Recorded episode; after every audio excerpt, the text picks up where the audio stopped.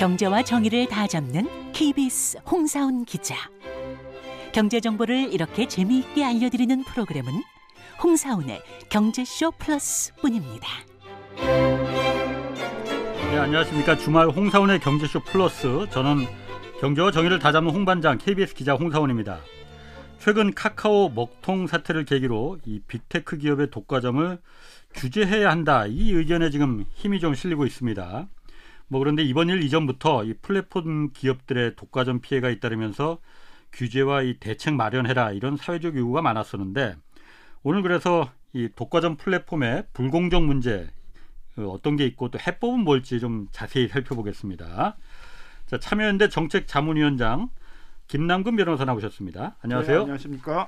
그리고 경제쇼 플러스, 주말 경제쇼 플러스를 독점하고 있는 우리 오윤혜 씨도 나오셨습니다. 네, 안녕하세요. 오윤혜입니다. 플러스의 독과점. 저는 오윤혜입니다. 이거 어떻게 좀 대책 마련해야 하는데. 가끔 바뀌어봤지만 느끼셨죠? 그래서 네. 이번에 카카오가 네. 그 백업 시스템 마련 안 했다고 지금 먹는 거잖아요. 그러니까 이거 플러스처럼 백업이 많아야 되는데 반성하시기를. 자, 김 변호사님, 그 카카오 먼저 이 얘기부터 좀 해야 되는데. 카카오 서비스, 일단 이 먹통 사태 있잖아요. 저는 사실 카카오 안 되니까는 조금 불편하긴 하더라고요. 근데 누구는 나의 카카오 해방일지 뭐 이런 얘기도 하더라고. 오히려 어떻게 보셨어요? 일단 이제 그 한 서너 가지 이슈가 있습니다. 예. 첫 번째는 이걸 왜 미리 예방할 수 있는 장치는 없었냐, 이런 거예요. 이런 논의가 있었습니다. 2018년도에 그 KT의 그 아현지사에서 케이블이 불타가지고 예. 이제 그 KT 통신을 이용해가지고 결제를 해야 되는 이제 중소상인들이 영업을 못해서 피해를 많이 받았죠. 네. 그래서 그때 이제 이런 방송통신 그 재난관리 시스템이라는 것들을 이제 기본계획이라는 걸 수립하고, 거기에 기간통신 KT나 SKT뿐만이 아니라 이제 이런 부가통신 서비스라고 그러는 카카오나 네이버도 포함시켜야 된다라는 논의가 있었습니다. 네. 근데 그런 논의가 나올 때마다 이제 플랫폼은 혁신기업이고 뭐 민간기업인데 왜 그걸 규제하려고 그러느냐, 그래서 또 빼야 된다 그래서 결국 뺐죠. 그랬더니 이제 지금 말씀하신 것처럼 데이터를 백업을 이제 이원화 다원화를 해놓고 그다음 화재나 뭐 지진 같은 게 생기면 바로 이제 다른 서버를 이용해가지고 연결을 하는 이런 이제 훈련이 미리 됐어야 되거든요. 네. 근데 지금 보니까 안 됐더라 이거예요. 카카오가 그런 백업도 안 해놓은 것 같기도 하고, 세상에. 됐다 하더라도 이런 화재나 이런 게 나왔을 때 다른 서버를 연결해서 바로 하는 게 안 됐더라 이거예요. 그래서 결국은 이걸 거의 이런 국가기관 산업 같은 건데 이런 거에 대한 관리를 민간 자율에만 맡겨놓으니까 그런 투자도 안 하고 그런 미리 훈련도 안 해놓고 이런 사태가 생긴 거 아니냐. 네. 그러니까 이번에는 이제 좀 국가 재난관리 시스템에 그런 기본계획 안에 이걸 포함시키자라는 이제 논의가 있죠. 네. 그래서 여기서도 이제 이런 미리 예방 대책을 만들자는 거에 대해서 이렇게 자꾸 플랫폼에 대해서는 가능하면 국가 개입하면 안 된다라는 그 논리에 밀려서 못했다는 거죠. 그런데 뭐 어쨌든 플랫폼이라서 이게 민간 기업이잖아요. 카카오도 그렇고 네이버도 그렇고 다. 근데 민간 기업이 잘하다 보니까는 이게 전 국민이 다 써버리게 돼서 대통령이 이제 국가기관통신망이나 마찬가지 아니냐 이렇게 얘기를 한 거잖아요. 네. 하다 보니까 잘 돼서 이런 건데, 그렇다고 해서 이걸 갖다가 대통령이 지금 개입해야 된다고 말했잖아요. 개입하는 게 맞나요, 그러면은? 그럼 이제 독점과 같은 게 생기면은 이제 두 가지 철학이 있어요. 독점을 해서 독점이 형성되게 되면 이제 많은 혜택을 누리게 되죠. 이익을 누리게 되니까 그런 걸 보고 또 자기들이 혁신에 나서도록 하기 때문에 그걸 적극적으로 보장해줘야 된다라는 그런 정책이 있고, 미국 같은 경우는 그게 아니죠. 혁신을 해서 자연 독점이 형성되게 되면 빨리 그 자연 독점을 깨줘야 된다. 그러니까 1970년대에 미국은 이제 통신사가 하나로 다 통합이 돼버렸어요. 그렇죠. 그랬더니 이제 여러 가지 폐해가 생겨서 그걸 20몇 개로 쪼개도록 하는 이제 그런 공정거래위원회 조치가 있었죠.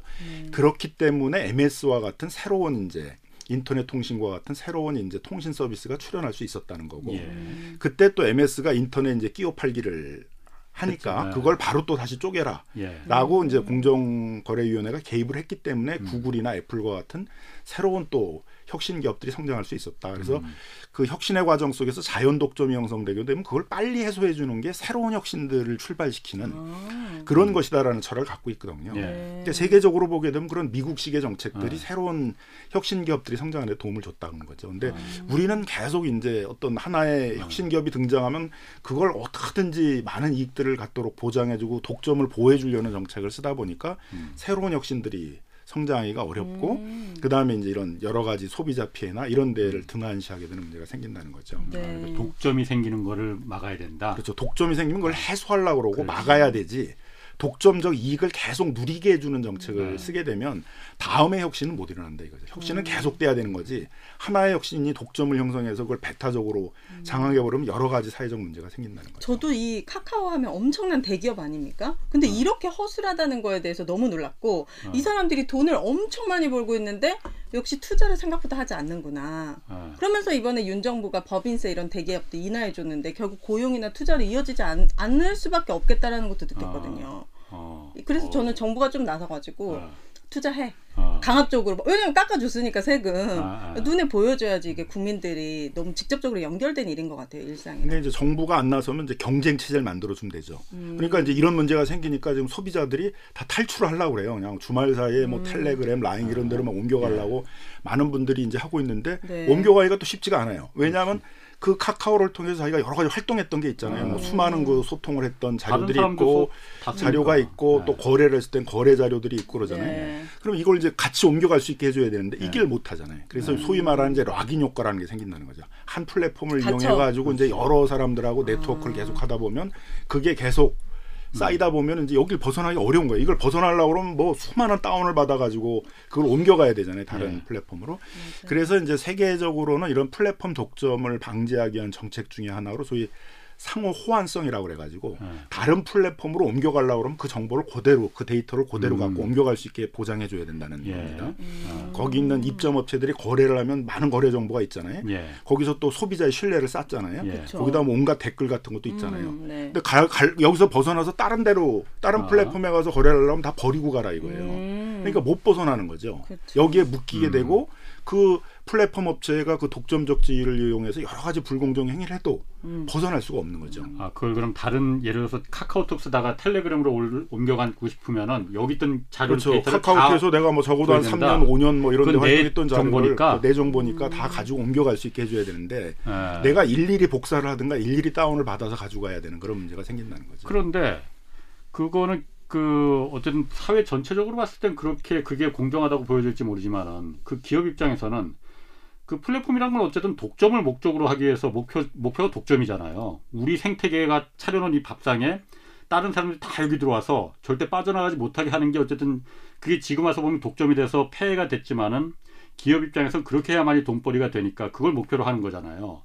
그런데 우리가 차려놓은 이렇게 그 밥상을 들어와서 여기서 잔뜩 놀다가 다시 나갈 때 우리가 구축한 비용도 있고 기업 입장에서 여기서 우리는 그 데이터가 이 사람들이 한 사람 한 사람의 데이터가 우리의 자산인데 그걸 갖다가 딴 데로 간다고 해서 우리가 구축한 그 데이터를 구축하게 만들어줬는데 그걸 다 갖고 가게 내주는 거 이건 또 선뜻 맞지 않다 그렇게 생각도 드는데 두 가지죠. 일단 그 데이터를 축적시켜 놓은 거는 그 플랫폼이 아니라 그 개인들이 또 거기서 입점했던 여러 상인들이 거래를 하면서 축적을 해놓은 거니까 그걸 그 기업이 했다라고 할 수가 없잖아요. 그건 그냥 그 플랫폼이랑 공간을 만들어 주니까 거기서 여러 가지 거래와 소통이 일어나면서 축적됐던 데이터니까 그건 그 개인들이나 그 개인 소비자나 아니면 사업 이용자들의 어떤 재산이기도 한 거잖아요. 자기 데이터이기도 한 거니까 그런 거를 다른 데 가서도 활용할 수 있게 해줘야 되는 것들이 일단은 이제 공정한 측면이 있고 또 모든 기업은 다 독점이 되고 싶어 하죠. 그렇죠. 그런데 왜 독점을 규제하겠어요. 그 독점을 그대로 그렇지. 방치해놨으니까 경제적으로 사회적으로 폐해가 굉장히 많이 생기고 그렇죠. 새로운 기업들이 성장하지 못하고 독점적 이유를 이용해가지고 소비자들에게 이제 과도한 그러니까요. 그런 요구를 하게 되고 폐해가 많았기 때문에 그렇기 때문에 어느 나라나 이제 공정거래 행정이 다 있고 공정거래위원회가 있고 독점을 방지하고 독점을 해소하려는 그런 정책을 다 하고 있는 거죠. 그건 플랫폼도 마찬가지라는 이제 이겁니다. 그럼 아까 그 말씀하신 내 데이터를 갖다가 내가 다른 데로 옮겨가고 싶어. 다른 플랫폼으로. 그러면은 다른 나라에서는 그다 이렇게 뭐 알았어 그럼 자기가 빠이빠이 하고서는 그걸 갖다 이것도 같이 갖고 가야지 하고 다 줍니까 그러면은? 그렇게 이제 하자라는 입법이 추진되고 있다는 거죠. 아직 그러니까 하는 데는 미국에서도 이제 그 법이 지금 해서 하원의 법사위원을 통과했고 그다음에 이제 유럽에서는 이제 디지털 시장법이라고 그래가지고 예. 그 법안이 지금 다 만들어져 있는데 이런 내용이 들어가 있습니다. 상호 호환성, 그다음에 이제 이동 가능성 데이터에 예. 그래서 본인이 원하면은 이제 그 사람이 가지고 갈 수 있도록 이렇게 예. 보장을 해줘야 된다고 그렇게 하지 않았을 경우에는 결국 이제 독과점적인 이익을 누리겠다는 그렇지. 것으로 봐서 이제 규제를 하는 그런 내용들이 이제 그 디지털 시장법이라는 법안에 있어서.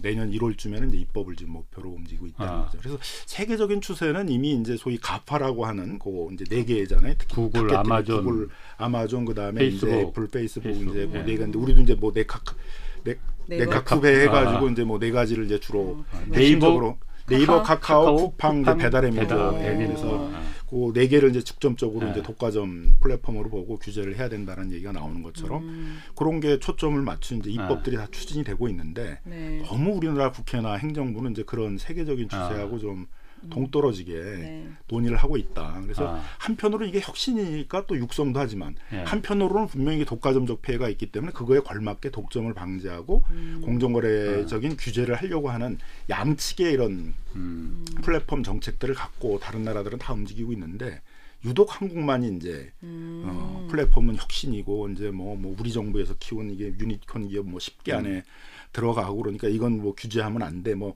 이런 논쟁만 하다가 이제 국회에서 시간들을 많이 보내서 결국 이제 이런 사태까지 이제 맞는데 대비를 잘 못했다고 봐야 되는 것이죠. 네. 진짜 그거 필요할 것 같아요. 그러니까 내가 갖고 있던 내 데이터니까 그거 옮겨주게 하면 참 나는 편할 것 같은데 왜냐하면은 대표적으로 그 플랫폼이 아주 강력한 그 플랫폼이 애플이잖아요. 네. 애플 아이폰 한번 써보면은 절대 다른 걸 못 쓰잖아요. 그렇죠. 그런 걸 락인 효과라고 그런 거죠. 그러니까 네. 저도 그래서 예전에 한번 아이폰을 한번 하도 아이폰이 좋다고 하니까 예쁘다고 네. 하니까 한번 써봤거든요. 네. 근데 이거를 써보면은 야 이거는 내 평생 그래. 죽을 때까지 여기서 못 빠져나가는 거네. 이거는. 아 그래요? 저는 이걸 그래요? 평생 쓰는데 좋은 점을 못 느끼고 있는데. 아 아이폰이에요? 네, 전화만 전화 용도로만 쓰니까. 네. 참 단순해. 아, 그런 그래서 매력이군요. 이제 저는 그래서 아 아이폰은 안 되겠다. 저 그 생각이 뭐 들었거든요. 뭐 아이폰 쓰는 사람들 뭐 그 다른 장점이 있으니까 쓰겠지만은 그래서 근데 아이폰 쓰다가도 나 안드로이드로도 이제 갈래 하면은 그 줄 수 있으면은. 그러니까 뭐, 애플이 좋으니까 쓰는데 그렇다고 해서 내가 영원히 내 인생을 애플에 묶이는 걸. 할 수는 없잖아요. 그죠? 그래서 내가 또 원하는 시기가 되게 되면 또 안드로이드로 옮겨갈 수 있도록 그때 네. 옮겨가겠다 그러게 되면 거기에 그렇지. 관련돼 있는 데이터를 다 갖고 옮겨갈 수 있도록 네. 하는 게. 근데 이거는 뭐 기업들의 자율로 그렇게 하라고 그러면 그렇게 할 리가 없을 테니까. 예. 그거는 이제 어떤 입법이 불가피하다 라는 것이죠. 그래서 우리도 좀 그런 논의가 좀 필요하다 라는 거죠. 그러면 지금 아까 말씀하신 대로 네카쿠페라고 했잖아요. 우리나라에서는 네이버, 카카오, 쿠팡, 배달의 민족 이 네 개 대표적인 플랫폼인데 뭐 여러 차례 이제 지적은 되어 왔었어요. 그런데 대표적으로 그 김 변호사님이 보시기에는 이 네 개 기업이 어쨌든 혁신을 나름대로 이끌어 왔었던 기업이에요. 그거는 누구도 부인하지 못합니다. 그런데 지금 와서 보니 혁신을 일으킨 공은 있지만은 과가 너무 과하다. 이렇게 보시는 거잖아요. 어떤 과가 그렇게 문제라고 보십니까? 결국 이제 대표적인 게 이제 독과점이겠죠. 네. 예를 들면 카카오 같은 경우는 134개 계열사가 있어요. 예. 와. 온갖 것들을 다 여기다 결집시키고 있잖아요. 엄청 많다. 작년에는 이제 막 방치를 해두니까 뭐 꽃 배달도 하겠다, 미용실도 하겠다. 다 그러면 우리나라에 있는 웬만한 중소상인이 하는 건 이제 다 그냥 네. 카카오의 네트워크로 묶이는 순간 이제 다 거기가 하게 되고 나머지 이제 중소상인들은 다 몰락해가는 네. 그런 길을 걸을 수밖에 없으니까 그래서 적어도 중소상인들이 고유하게 해왔던 영역들은 그걸 보호를 해주자. 그들이 이제 카카오를 이용해서 이제 이 영업을 할 수 있도록 하는 건 오히려 지원을 해줘야 되지만 그래도 그들의 어떤 생존이 보장되도록 하기 위해서 직접 하게 하는 것들은 좀 규제를 하자라는 겁니다. 네. 예를 들면은. 그 플랫폼들의 특징이 먼저 중개 서비스를 시작을 해요. 그렇죠. 그러다가 이제 데이터가 축적되기 시작하게 되면 아 뭐가 잘 되는 거구나라는 걸 알게 돼요. 그러면 이제 점점 자기 상품이나 서비스를 출발시키거든요. 예. 그 택시를 보면 알 수 있잖아요, 그죠? 그 택시 기사들을 이제 카카오 모빌리티로 다 묶었는데 네. 이게 된다 싶으니까 또 이제 카카오 블루라고로는 이제 자기 가맹점을 출발시켜요. 네. 그리고 거기다가 배차를 왕창 몰아주는 거죠. 그리고 이제 거기는 또 가맹 수수료를 따로 내도록 하고 그러다 또 이게 된다 그러니까 요즘 또 카카오 쿠루라고 그래서 아예 자기들이 택시를 직접 운영을 하겠다 이렇게 이제 나온단 말이에요. 예. 그러면 이제 택시 기사들은 점점 어려워지는 거죠. 배차 수가 줄어들게 되니까. 예.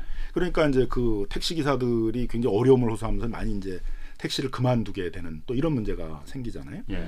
쿠팡도 마찬가지예요. 쿠팡도 처음에는 중개 서비스에서 시작을 했던 데인데 지금은 이제 중개 서비스보다 자기 상품을 직접 많이 팔거든요. 아, 맞아요. 그래서 대부분의 이제 아마존도 마찬가지죠. 16만 개의 상품을 자기가 직접 팔잖아요. 그러니까 어떻게 보면 그 아마존을 이용해 가지고 물건을 팔았던 미국의 중소기업들, 예. 상인들은 이제 자영업자들은 굉장히 어려움에 처하게 돼 있는 거예요. 그러면 그 아마존 같은 경우도 이제 마찬가지고 쿠팡도 마찬가지인데 이게 독점적 지위에 있으니까 뭐 광고 수수료, 배송 수수료, 결제 수수료, 뭐 물류 수수료 이런 걸 이제 다 연결시킨 다음에 내 것만 이용하라 이렇게 한단 말이에요. 예. 그러면 수수료 부담이 엄청 크잖아요, 그죠? 그러니까 거기서의 중개 서비스를 이용해서 물건을 파는 입점 중소기업들이나 중소상인들이 점점 어려워지고 예. 또 자기 상품에 대해서는 뭐 로켓 배송이다, 뭐 배송도 더 서비스를 좋게 하게 되고 그다음에 뭐 알고리즘 조작 이런 걸 통해 가지고 노출도 좀 더 잘 되게 만들고 예. 이렇게 만들면은 이제 자기가 직접 하는 상품들은 잘 팔리게 돼 있을 거 아니에요. 그래서 또 세계적으로의 입법 추세는 뭐냐면 이 플랫폼이 심판과 선수를 겸하지 못하게 하는 자기가 또 플랫폼을 운영을 하면서 자기 상품도 파는 걸 못하게 해서 자기 상품 파는 건 다른 플랫폼으로 하고 중개 서비스 할 건 중개 서비스만 해라. 하나의 플랫폼 안에서 자기 것도 팔고 중개 서비스 하는 것들을 그렇지. 못하게 하는 그런 이제 입법들이 다 추진되고 있거든요. 이제 사실 그거는 플랫폼 기업이 하면 안 되는 거지. 플랫폼 이런 거 말고 판만 깔아주는 건데. 그렇죠.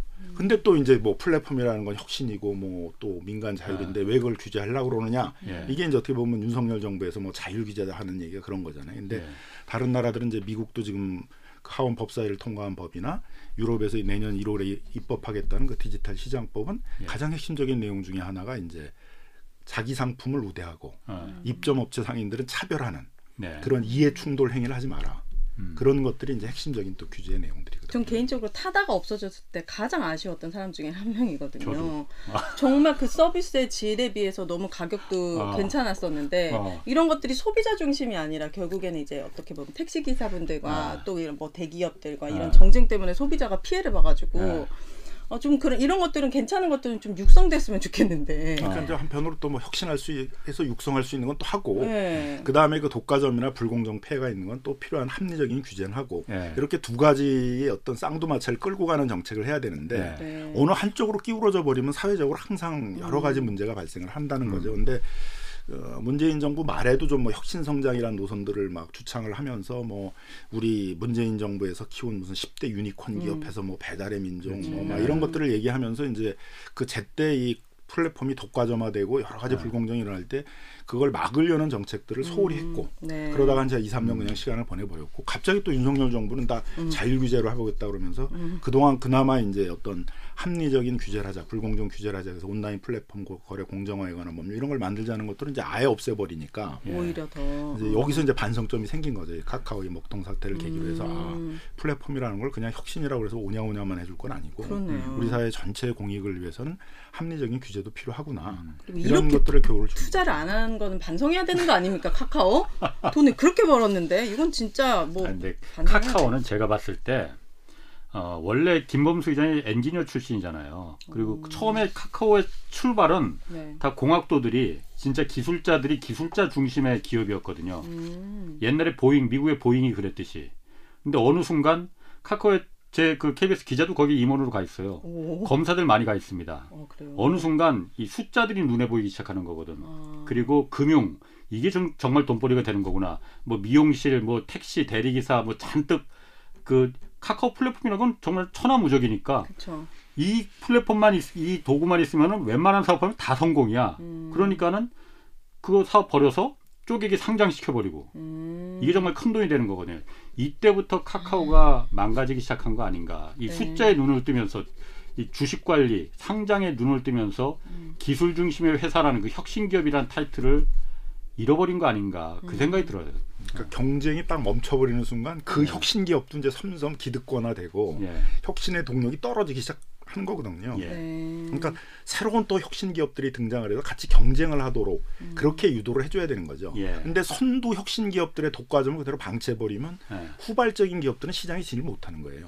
독과점의 가장 전형적인 현상이 뭐냐 하면은 새로운 기업이 그 시장에 못 들어오는 거거든요. 그렇죠. 그러니까 이미 뭐 네이버, 카카오 하는데 이런 포탈 형태의 세 번째, 네 번째 이런 기업들이 시장에 못 들어오잖아요. 그렇죠. 예. 그러니까 이런 현상은 이미 독과점이 형성됐다라는 걸 보여주는 거거든요. 네. 그러니까 어떻게 하든지 국가는 정책적으로 그런 또 새로운 혁신 기업들이 성장하도록 하는 정책들을 해야 되는데 네. 이제 그런 점에서는 좀 우리 공정거래 행정에 있어서는 좀 다른 나라에 비해서는 그런 철학이나 정책적 그런 게 좀 굉장히 빈곤하다.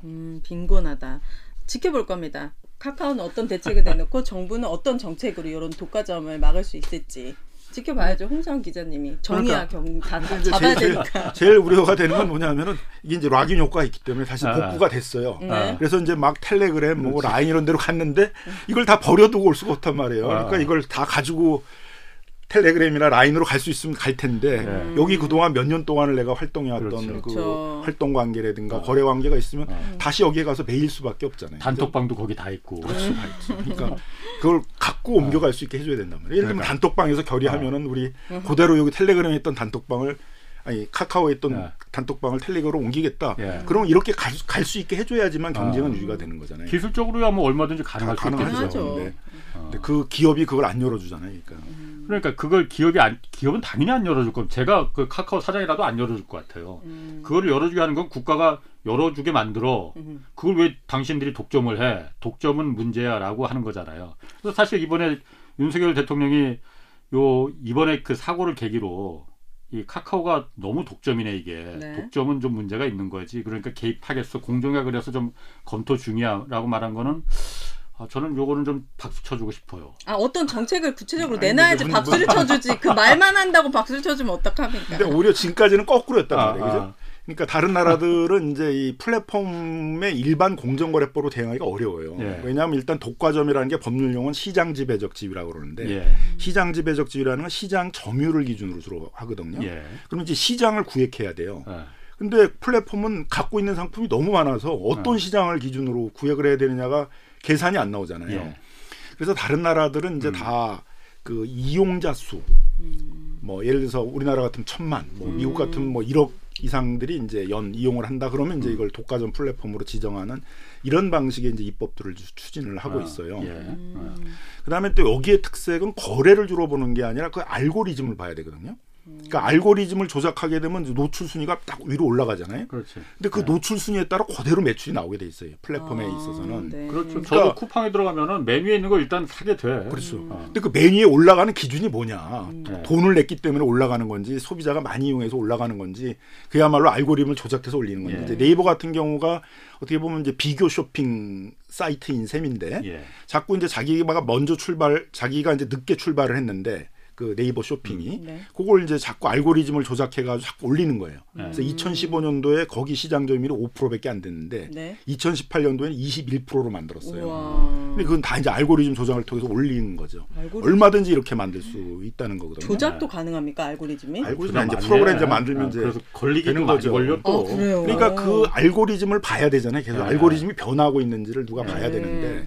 근데 이거는 그냥 일반적인 거래를 감시하는 거하고 좀 달라요. 예. 그래서 이건 그야말로 이제 이과적인 어떤 공학적인 그런 능력이 있어야 되잖아요.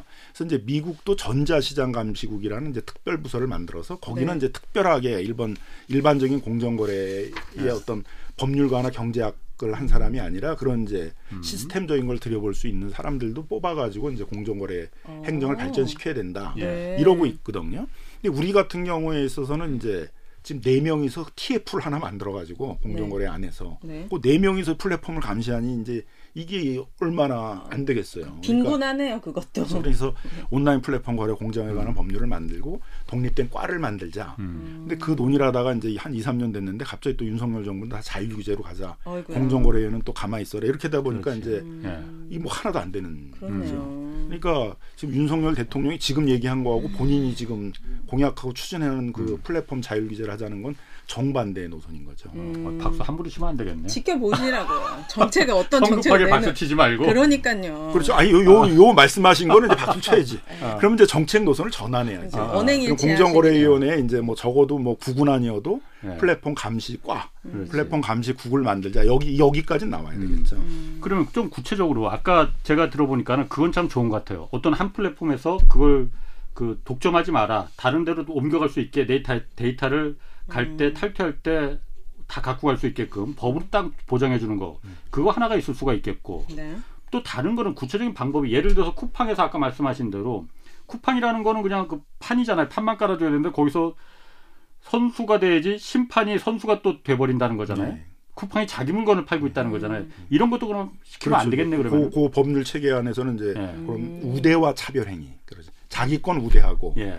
중개 서비스 하는 건 자꾸 차별하는 예. 뭐 배송에서도 그렇고 광고에서도 그렇고 노출에서도 그렇고 예. 이런 걸 하지 못하도록 하는 게 또 핵심 내용 중에 하나고 네. 또 하나는 이제 아예 이해 충돌이 발생할 우려가 있는 것 자체를 방제라. 한 플랫폼 안에서 두 가지 같이 하지 말라 이거죠. 플랫폼을 나눠라. 그게 무슨 말이지? 네. 자기 거 파는 플랫폼과 중개 서비스 하는 플랫폼은 따로 운영해야 나눠라. 된다. 아, 자기가 물건을 팔고 싶으면 그건 따로. 그래서 쿠팡에서 하지 말고 쿠팡 2에서 해라. 그렇죠. 아, 그건 이제 그야말로 유통이잖아요. 예, 예. 그거는 이제 더 이상 그렇네. 플랫폼 중개 서비스라는 게 아니라 자기 상품 파는 그냥 유통으로 하는 거니까 그건 다른 플랫폼으로 하라 이제 그런 취지인 거죠. 그러니까 쿠팡이 그 플랫폼을 갖다 이용하려면 거기서 선수가 되려면 쿠팡 말고 옆에 쿠팡에서 만들어서 따로 해라 이렇게 그렇죠. 한다. 자기 상품을 파는 그거는 장사가 안 되니까는 당연히 안 하겠지 그러면은. 그러니까 그렇게 하는 거잖아요. 그렇게 해야지 이제 경쟁이 되는 거잖아요. 그렇게 서로 경쟁이. 그러면은 외국에서는 아마존이나 이런 데서는 아마존도 자기 물건 그 팔잖아요. 그러니까 지금 이제 자기 물건 더 많이 팔죠. 중개 서비스보다는. 그렇지, 그렇지. 그런 아마존을 봤기 때문에 미국에서 그런 법이 추진되고 있는 거죠. 미국에서 지금 추진되고 있거든요. 그러면 예, 그렇죠. 그렇게 예. 선수가 되지 마라. 그렇죠. 심판은 그 미국. 다른 나라는 어떻습니까? 유럽이나 뭐 다른 나라도 그 플랫폼 요즘 뭐 전 세계가 다 플랫폼 뭐 그러니까 이제 유럽도 마찬가지로 디지털 시장법이라는 게 유럽은 이제 크게 둘로 나눠서 추진했는데 첫 번째는 온라인 플랫폼 거래 공정화에 관한 법률이라고 우리가 얘기하는 예. 그래서 그 입점업체와 플랫폼 사이에 뭐 서로 이렇게 단체 교섭 같은 것들을 해가지고 수수료 같은 것들을 서로 협상하게 한다든가 예. 불공정 문제가 발생하지 않도록 하고 예. 뭐 노출 순위 같은 것들을 어떤 기준으로 정하는 건지를 서로 협의해가지고 그 정보들을 공유하게 하고 예. 이렇게 해서 이제 거래를 공정하게 하는 법은 이미 2020년도에 이제 만들어가지고 출발시켰고 그걸 보고 이제 우리나라도 온라인 플랫폼 거래 공정화에 관한 법률을 만들자 이런 이제 논의를 하고 있는 거고요. 그다음 이제 내년 1월을 목표로 해가지고 이제 디지털 시장법이라는 걸 만드는데 거기에 이제 핵심적인 내용이 그렇게 이용자 수를 기준으로 독과점 플랫폼을 지정하고 그 독과점 플랫폼에 대해서는 차별 행위와 우대 행위 이런 것들을 이제 하지 못하도록 하고 예. 그 다음에 이제 이런 거기에 있는 고객들이 다른 플랫폼으로 옮겨가겠다 그러게 되면 그 데이터 그동안 활동했던 데이터 정보들을 다 가지고 옮겨갈 수 있도록 하는 상호 호환성 그 다음에 이제 그 영업을 하던 사람들이 거기에 있던 여러 가지 거래 관계들을 가지고 옮겨가고자 한다면 옮겨갈 수 있도록 하는 예. 것들을 보장하는 그런 내용들이 이제 핵심적인 내용들입니다. 담겨 있군요. 이런 네. 내용들이 1월에 지켜보시고. 아니 그러니까 그건 미국이나 유럽의 얘기잖아요. 우리나라는 우리나라 1월에 한다는 거 아닙니까? 우리나라는 이제 그런 논의 자체가 없는 거예요. 논의 자체가 없는 겁니까? 온라인 플랫폼 거래. 못 들으셨어. 아 진짜요? 온라인 플랫폼 거래 공정화에 관한 법률을 한 3년 전에 추진했어요. 난 희망을 봤는데 딴 나라 얘기군요. 유럽이 하니까 우리도 이제 해야 되겠구나 해서 했는데 그거서부터 논쟁이 붙은 거예요. 그래서 이제 국회 내에서 이제 네. 정무위원회에서는 당연히 하자. 그리고 공정거래위원회에서는 이제 공정거래위원회 법안도 만들었고. 그랬더니 갑자기 이제 방통위 쪽에서는 왜 플랫폼은 혁신인데 그걸 규제하려고 그러냐 그러면서 예. 이제 방통위에서 이제 강력히 제동을 건 거죠. 예. 근데 보니까 방통위에 있는 의원들은 전부 다 2선, 3선 고참들이야. 정무위에 있는 의원들은 다 초선이에요. 그러니까 논의 지형이 확 기울어져 버린 거죠. 네. 그래서 플랫폼이니까 규제하지 말고 오히려 이제 혁신 육성하는 이제 그런 법을 해야 된다. 이런 논의를 하다 보니까 이제 국회에서 한 2, 3년을 다시 시간을 보내버린 거죠. 그러니까 어떻게 보면 이제 플랫폼 문제에 있어서는 더불어민주당이 참 무능하다, 문재인 정부 이렇게 비판받을 요지가 있는 거죠. 그냥 논쟁만 하다 시간을 다 보내버린 거잖아요. 다른 나라에서는 구체적인 법안까지 예. 만든 단계까지 왔는데 예. 그래서 이제 이번에는 이제 온라인 플랫폼 거래 공정화에 관한 법률은 좀 통과시키자. 이게 이제 통과가 돼야 그 다음에 이제 또 독점 방지법 논의를 할 거 아니에요. 통과부터 시켜야 되는. 지금 법안이 올라가 있긴 합니까 그러면은? 온라인 플랫폼 있습니까? 거래 공정화에 관한 법률은 올라가 있는데 그건 이제 유럽에서 2020년에 만들었던 거래 공정화. 그러니까 그 입점업체들이 단체를 만들고 거기서 이제 협상을 해가지고 수수료나 이런 것들을 협상하도록 하고 그런 유의 법이고 지금 독점 방지법의 성격을 갖는 이런 법안은 이제 아직 그 법안 자체가 없군요. 아직 안 나온 거죠. 그래서 이제 몇몇 국회의원들이 그걸 이제 발의를 하려고 좀 준비들을 하고 있는 것 같습니다. 그런데 그 아까 그러니까 그 방통위에서 이게 플랫폼 기업이 사람 혁신을 말하는 건데 이걸 왜 자꾸 죽이려고 하느냐 규제를 하려고 하느냐 그랬다고 하셨잖아요. 그래서 지금 앞으로 못 나간다고 했잖아요. 사실 그 부분도 저는 납득은 갑니다. 왜냐하면 어쨌든 요즘 전 세계가 다 데이터를 기반으로 한 그 플랫폼 산업이 이게 이른바 혁신을 다 일으킨다고 하잖아요. 그런데 그 부분을 이 과하게 독점이 되니까는 지금 문제가 되는 건데, 잘못하면 그게 아예 이 데이터를 기반으로 한 플랫폼 산업은 아예 처음부터 정부의 규제를 딱 이거 하면 돼, 이거는 하면 안 돼, 요거는 돼, 요건 안 돼, 이렇게 규제를 일일이 받게 해야 되는 거 아니냐. 그럼 아예 시작도 못할 거 아니냐. 그런 생각도 좀. 아니, 그러니까 이제 들거든요. 무슨 규제? 규제는 다 똑같은 규제가 아니잖아요. 그죠? 합리적인 규제는 필요하잖아요. 예. 특히 이제 경쟁을 유지시키도록 하는 규제 이런 건 필요하잖아요. 이건 세계 그렇죠. 어느 나라나 다 하고 예. 있는 거고. 그러니까 그 데이터를 중심으로 해가지고 하는 플랫폼 기업이라는 게 꼭 네이버하고 카카오만 해야 되냐.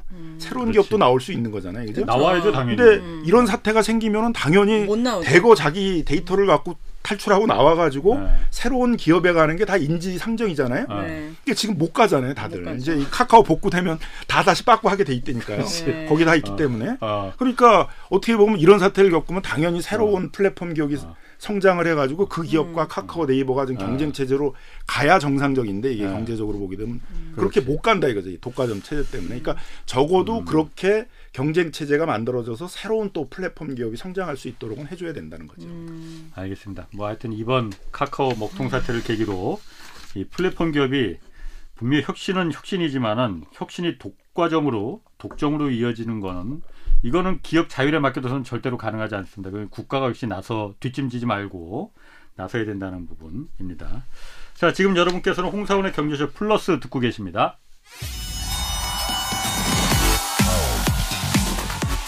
대한민국 경제 오디션 메가 경제스타 K. 여러분, 경제가 어려워서 힘드시죠? 그래서 준비했습니다. 대한민국 경제 오디션 메가 경제스타 K.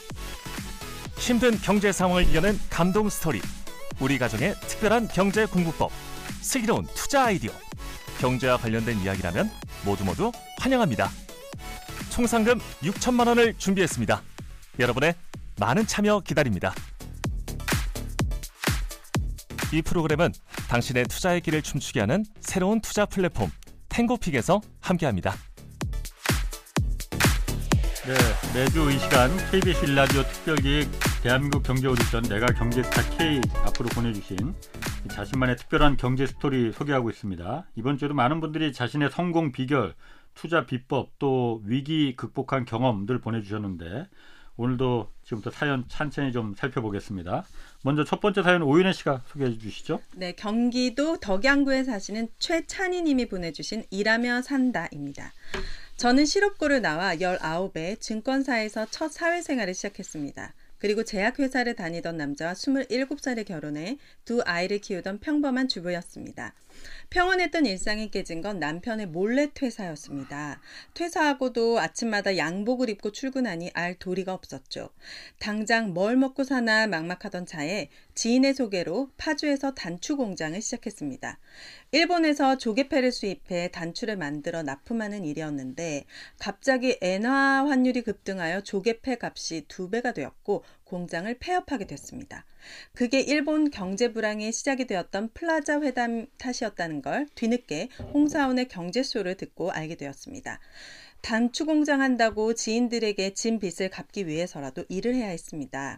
그 당시 90년대 중반은 김밥 프랜차이즈가 태동하던 시기였기 때문에 저는 친언니와 함께 흑석동에서 김밥 프랜차이즈를 시작했습니다. 3년 후에는 나도 혼자 할 수 있겠다 싶어서 서울대 입구역 앞에 제 가게도 차렸습니다. 새벽에 일어나 남편과 아이들 식사를 챙겨놓고 새벽 시장에 가서 장을 보고 하루 종일 김밥을 만들다 보면 밤 11시에 퇴근했고 두서너 시간 잠을 잤나 봅니다. 게다가 배달 사원이 결근하는 날엔 직접 배달통을 들고 뛰고 단체의 주문이라도 오면 혼자 밤새서 김밥을 샀습니다. 몸은 힘들었지만 그 어려운 IMF 때 주문 오는 게 그저 감사할 뿐이었죠. 그렇게 4년 고생해서 역촌동에 75평 단독 주택도 사게 되었고 또 김밥집 건립은 2억 그리고 여윳돈 1억 5천 대출 2억 5천에서 응암동에 상가 1층을 사서 또 김밥집을 냈습니다. 19살에 사회생활 시작한 지 30년 만의 일이었죠. 이후에 역촌동 집을 팔아서 고양시에 750평의 단독주택을 샀고 월세 1,200만 원의 임대를 주고 있습니다. 3기 신도시가 발표되면서 땅값이 많이 올랐네요.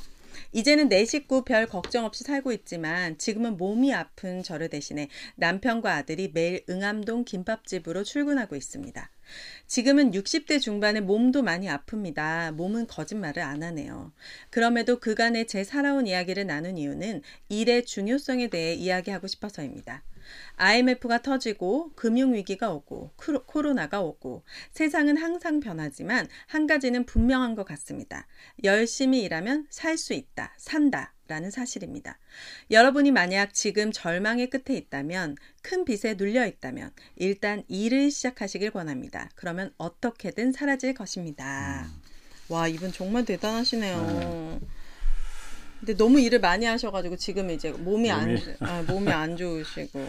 제가 항상 말하는 게 땀의 대가를 인정해주는 그 가치를 그 가치에 맞게끔 대우해주는 사회가 돼야지 우리 아들 딸들이 살아갈 수 있다는 걸 항상 주장하는 거거든요. 네. 우리 사회 그 땀의 가치를 갖다가 인정해주지 않거든. 그냥 영끌이다 뭐다 해서 주식 투자하고 부동산 투자해서 이 자본 소득이 돈을 버는 이게 훨씬 더 커지다 보니까는 이 사회가 아주 삐뚤어지고 가고 있다고 저는 생각하거든요. 맞아요. 너무 금수저 이런 거 우러러보고 부러워하고 그러면 안 돼요. 자기가 번 돈도 아닌데, 자기 부모 돈인데. 그러니까 우리 50대들이 보게 되면 다 한 번씩은 또 파산이나 폐업 한 번 겪고 그다음에 그걸 극복하기 위해서 그냥 혼신의 힘을 다 기울여가지고 이제 하다 보니까 어느새 이제 나이도 들고 이제 네. 몸도 아빠가. 망가지고 이제 이런 상황이 됐는데 네. 어떻게 보면 이제 또 비슷한 상황이 좀 오고 있어요. 아마 내년쯤 이렇게 되면 우리 경제가 굉장히 어렵다 뭐 예. 이런 게 오고 아마 자영업자들 중에 또 폐업도 하시고 뭐 어떤 분은 폐업하면서 아마 파산하거나 그러실 분도 많을 것 같아요. 그래서 네. 우리 앞선 세대가 그렇게 고생했던 것처럼 되지 않도록 하기 위해서 국가는 또 파산이나 회생 같은 것도 좀 쉽게 해서 빨리 재개할 수 있도록 해주시고 또 어려움에 처하신 분들은 또 대부분 다 이렇게 또 그 어려움을 겪고 나중엔 다 재기한 게 또 우리들의 인생 아니었겠어요. 그래서 다들 네. 이렇게 그 좀 우울하시겠지만은 또 잘 이겨내셔가지고 다시 국가도 좀 도와주고 그러면 네. 다시 다 재기할 수 있었으면 좋을 것 같습니다. 네. 이게 내년에는 이게 굉장히 전 세계적으로 경기 침체가 뭐 세게 올 수도 있다고 하니 사실 좀 지금 사실 아직 체감은 안 돼요. 체감 안 돼요? 전 너무 물가 엄청 오르고 그러니까 주식 대폭락하고 그러니까 내년엔 더 힘들다는 거잖아요. 그래서 아직 체감이 그렇게 되진 않지만은 정말 단단히 마음 먹고 네. 뭐 있어야 될 것 같습니다. 자, 다음 사연은 제가 한번 소개하겠습니다.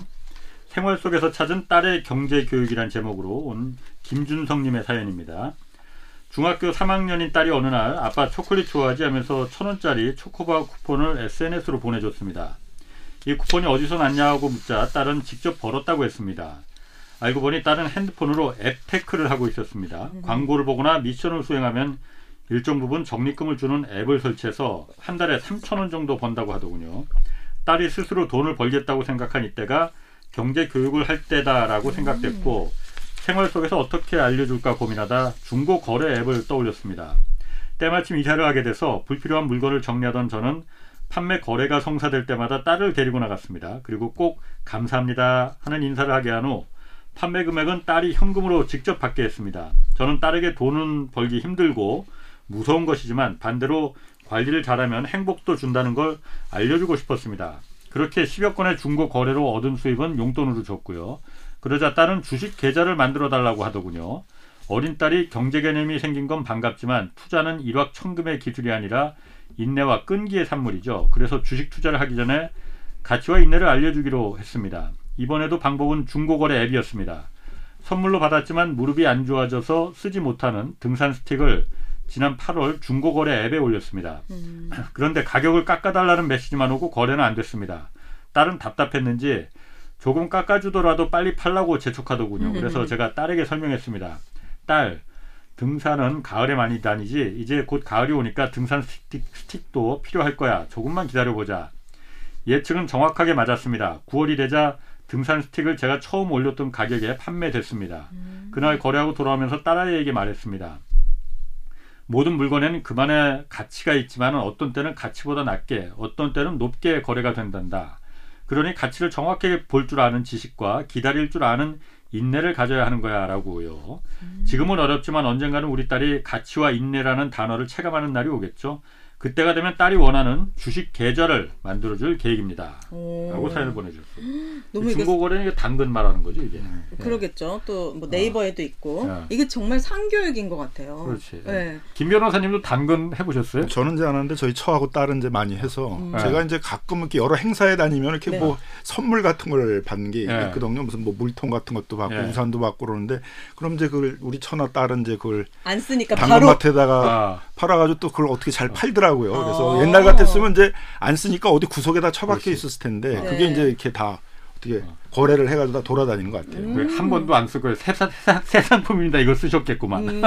그러니까 아빠한테 물어보지도 않고.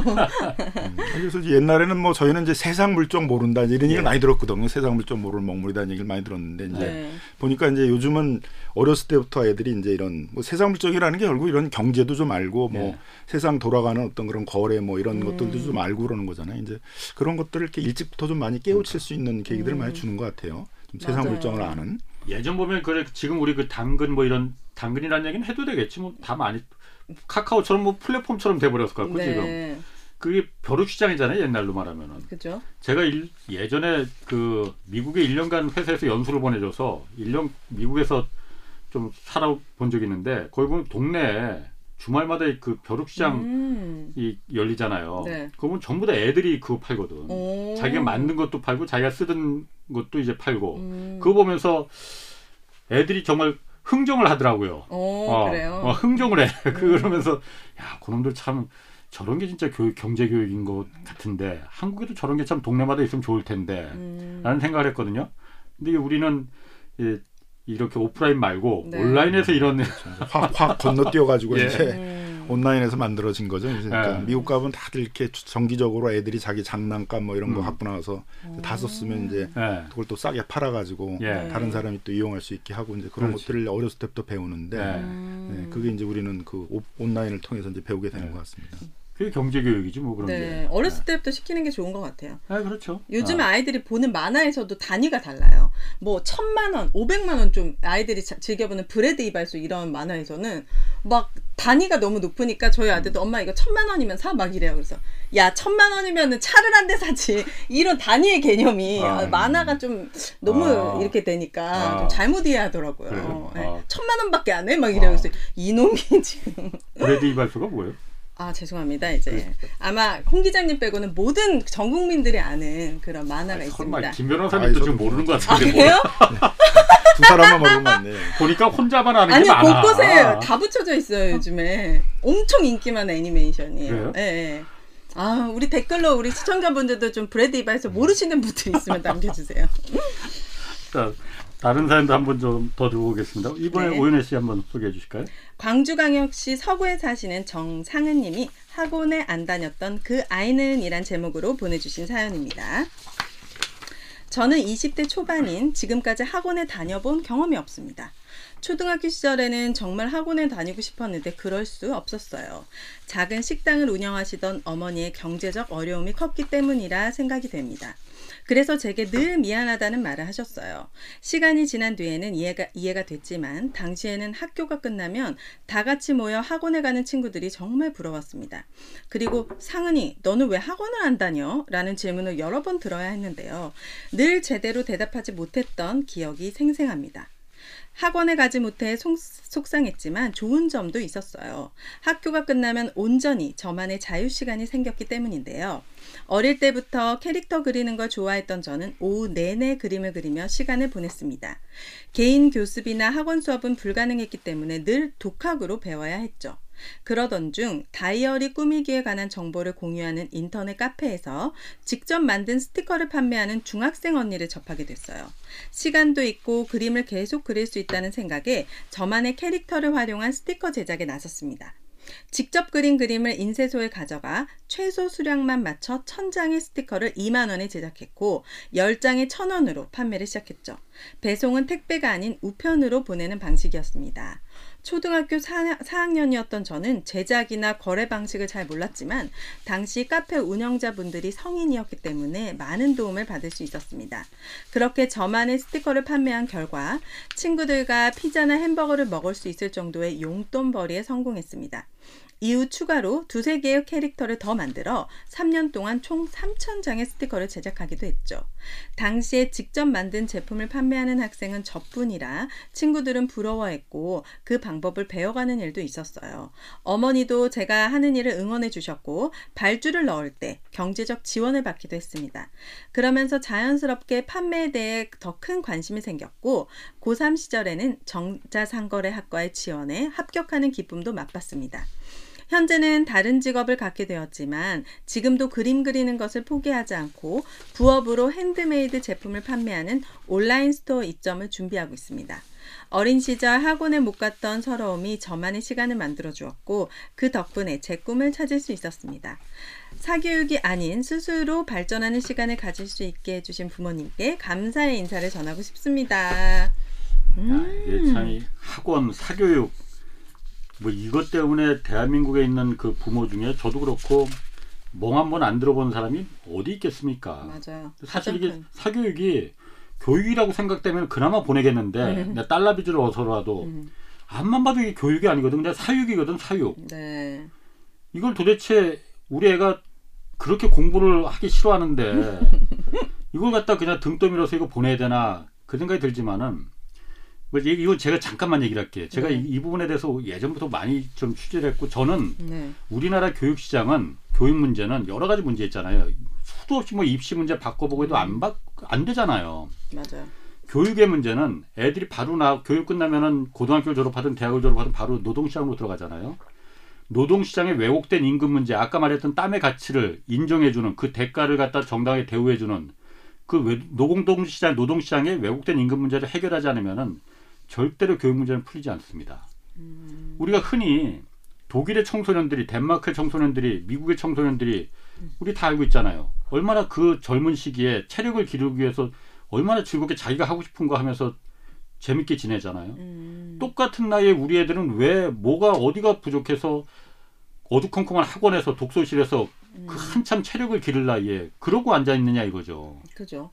저도 이게 너무 아이러니해요. 저희 아들이 이제 3살, 5살이니까 더 고민되고 저는 이렇게 안 키우고 싶은데 우리 아이만 인서울에서 이렇게 안 키우는 거 아예 불가능하더라고요. 아니 그러니까 그거를 제가 말하는 거는 우리 부모들이 너무나 잘 알고 있거든요. 너 공부 왜 하기가 싫어? 하기 싫어도 해야 돼. 그래야만이 좋은 대학을 갈 수가 있고 그래야만이 넥타이 매는 에어컨 나오는 좋은 직장에 들어갈 수 있고 대학 못 나오면은 너 시집장 가도 못 가. 우리 부모들이 너무나 잘 알고 있지 않습니까? 왜 그러느냐? 대학을 나오든 안 나오든 독일의 청소년들은 자기가 좋아하는 일을 열심히 하면은 그만큼 중산층 생활할 수 있는 임금을 받을 수 있는 땀의 대가를 갖다 그 사회는 사회적인 합의를 보고 인정을 해주는 거거든요. 네. 한국 사회는 그게 아니지 않습니까? 그러니까요. 그러니까 이제 그 독일이나 이제 이런 나라들은 보통 이제 고등학교 뭐 마이스토고 이런 데를 이제 나와서 예. 직장을 일찍 생활을 시작하면 뭐 중소기업 이런 데 가게 되겠죠. 근데 대기업과 중소기업의 임금 격차가 크지가 않아요. 그렇죠. 한 90%, 80% 이렇게 되는데 우리는 절반이에요. 절반도 안 돼요 지금은. 그러니까 이게 대기업을 못 가게 되면 이제 인생에 있어서 너무 큰 차이가 생겨버리는 게 되니까 이런 거를 좀 좁히는 대기업과 중소기업 사이의 격차를 좁히는 거를 하지 않으면은 그러니까 다른 나라들은 꼭 필요하면 대학을 가는 거지 필수는 아니란 말이에요. 근데 우리는 안 갈 수가 없는. 그러니까 안 가면 이상해. 그러니까 굉장히 과당 경쟁이 유발될 수밖에 없는 그런 구조여가지고 네. 그리고 이제 교육 문제도 그런 대기업과 중소기업의 격차를 해소하고 어떻게 보면 이제 고등학교 나와서 중소기업을 들어가더라도 큰 차별을 받지 않고 또 그러다가 다시 또 어떻게 보면은 뭐 대기업도 갈 수 있고 이제 이런 루트를 만드는 게 제가 보기엔 좀 중요할 것 같고요. 하나 또 너무 과당 경쟁도 이제 문제인 것 같아요. 그러니까 이게 우리 자식들은 그렇게 안 시킬 거야. 이제 막 그렇게 네. 뭐 좀 철학을 가지신 결심해요. 분들이 막 초등학교 때는 이제 나는 절대 그런데 휘말리지 않을 거야 그러는데 다 휘말리게 돼 있어요. 이게 안 할 수가 없어. 막 다 아니까 부모들이 일단 애들이 일단 다 친구들은 거기 가는데 나만 안 갈 수가 없잖아요. 그죠? 그러니까 이제 다 휩싸이게 되는 그런 구조에서 네. 가능하면은 좀 이렇게 경쟁을 좀 낮추는 그런 교육 정책을 써야 되는데 일제고사 또 부활하잖아요. 네, 그러니까 이제 다시 경쟁 교육을 하는 건데. 내가 오늘 교육 문제 나오면은 이거 한 1시간은 내가 얘기할 수 있는데 한번 특집으로 하시죠. 교육감 이렇게 불러가지고 불러주세요. 대한민국 엄마로서 할 얘기가 많습니다. 네. 아, 경제쇼는 안 나오더라고 다 그런 사람들. 아, 그래요? 홍 기자님 때문에 안 나오는 거 아니에요? 그런가? 이상하게 안 나오네. 나와주시기를. 자, 다음 마지막 사연 하나 좀 이번엔 제가 소개하겠습니다. 사랑의 배터리란 제목의 안재현 님이 보내주신 사연입니다. 안양에서 버스 운전하는 안재현입니다. 새벽 4시에 새벽달 보고 출근하면 하루 꼬박 18시간을 운전하고 밤 12시 넘어 퇴근합니다. 그 시간은 대중교통도 끊기는데 이때 저의 발이 돼주는 건 바로 전기 자전거입니다. 시원한 밤바람을 맞으면서 안양천을 달리다 보면 하루의 고단함을 싹 날려버리는 그야말로 힐링 그 자체죠. 제가 원래 타던 승용차도 없애고 전기 자전거를 타게 된 데는 저의 직업과도 연관이 있습니다. 제가 모는 버스는 경유버스인데 경유버스 하면 미세먼지, 대기 환경 오염 얘기 나올 때마다 주적이 되지 않습니까? 저도 쾌적한 전기버스 몰고 싶죠. 현재 저희 영업소만 해도 전기버스 30대, 천연가스버스 8대, 경유버스가 20대 있습니다. 하지만 전기버스를 몰 수 있는 건 연차, 즉 짬밥이 돼야 순서가 들어오기에 4년 차인 저는 너무 요원했습니다. 버스회사 직원인 제가 경유버스를 모는 일에 죄책감까지 느낄 필요는 없지만 그럼에도 뭐라고 도움되는 걸 해보자 그래서 망설이던 승용차를 과감하게 없애고 전기 자전거를 한 대 사게 된 겁니다. 그런데 차가 없어도 생각보다 불편하지 않더라고요. 가까운 거리는 걷게 되니 더 건강해지고 명절 때처럼 꼭 차가 필요할 때는 공유 차량 이용하고 무엇보다 보험료, 수리비, 주유비처럼 쑥쑥 빠져나가던 비용이 없어지고 금세 돈도 무여지더라고요.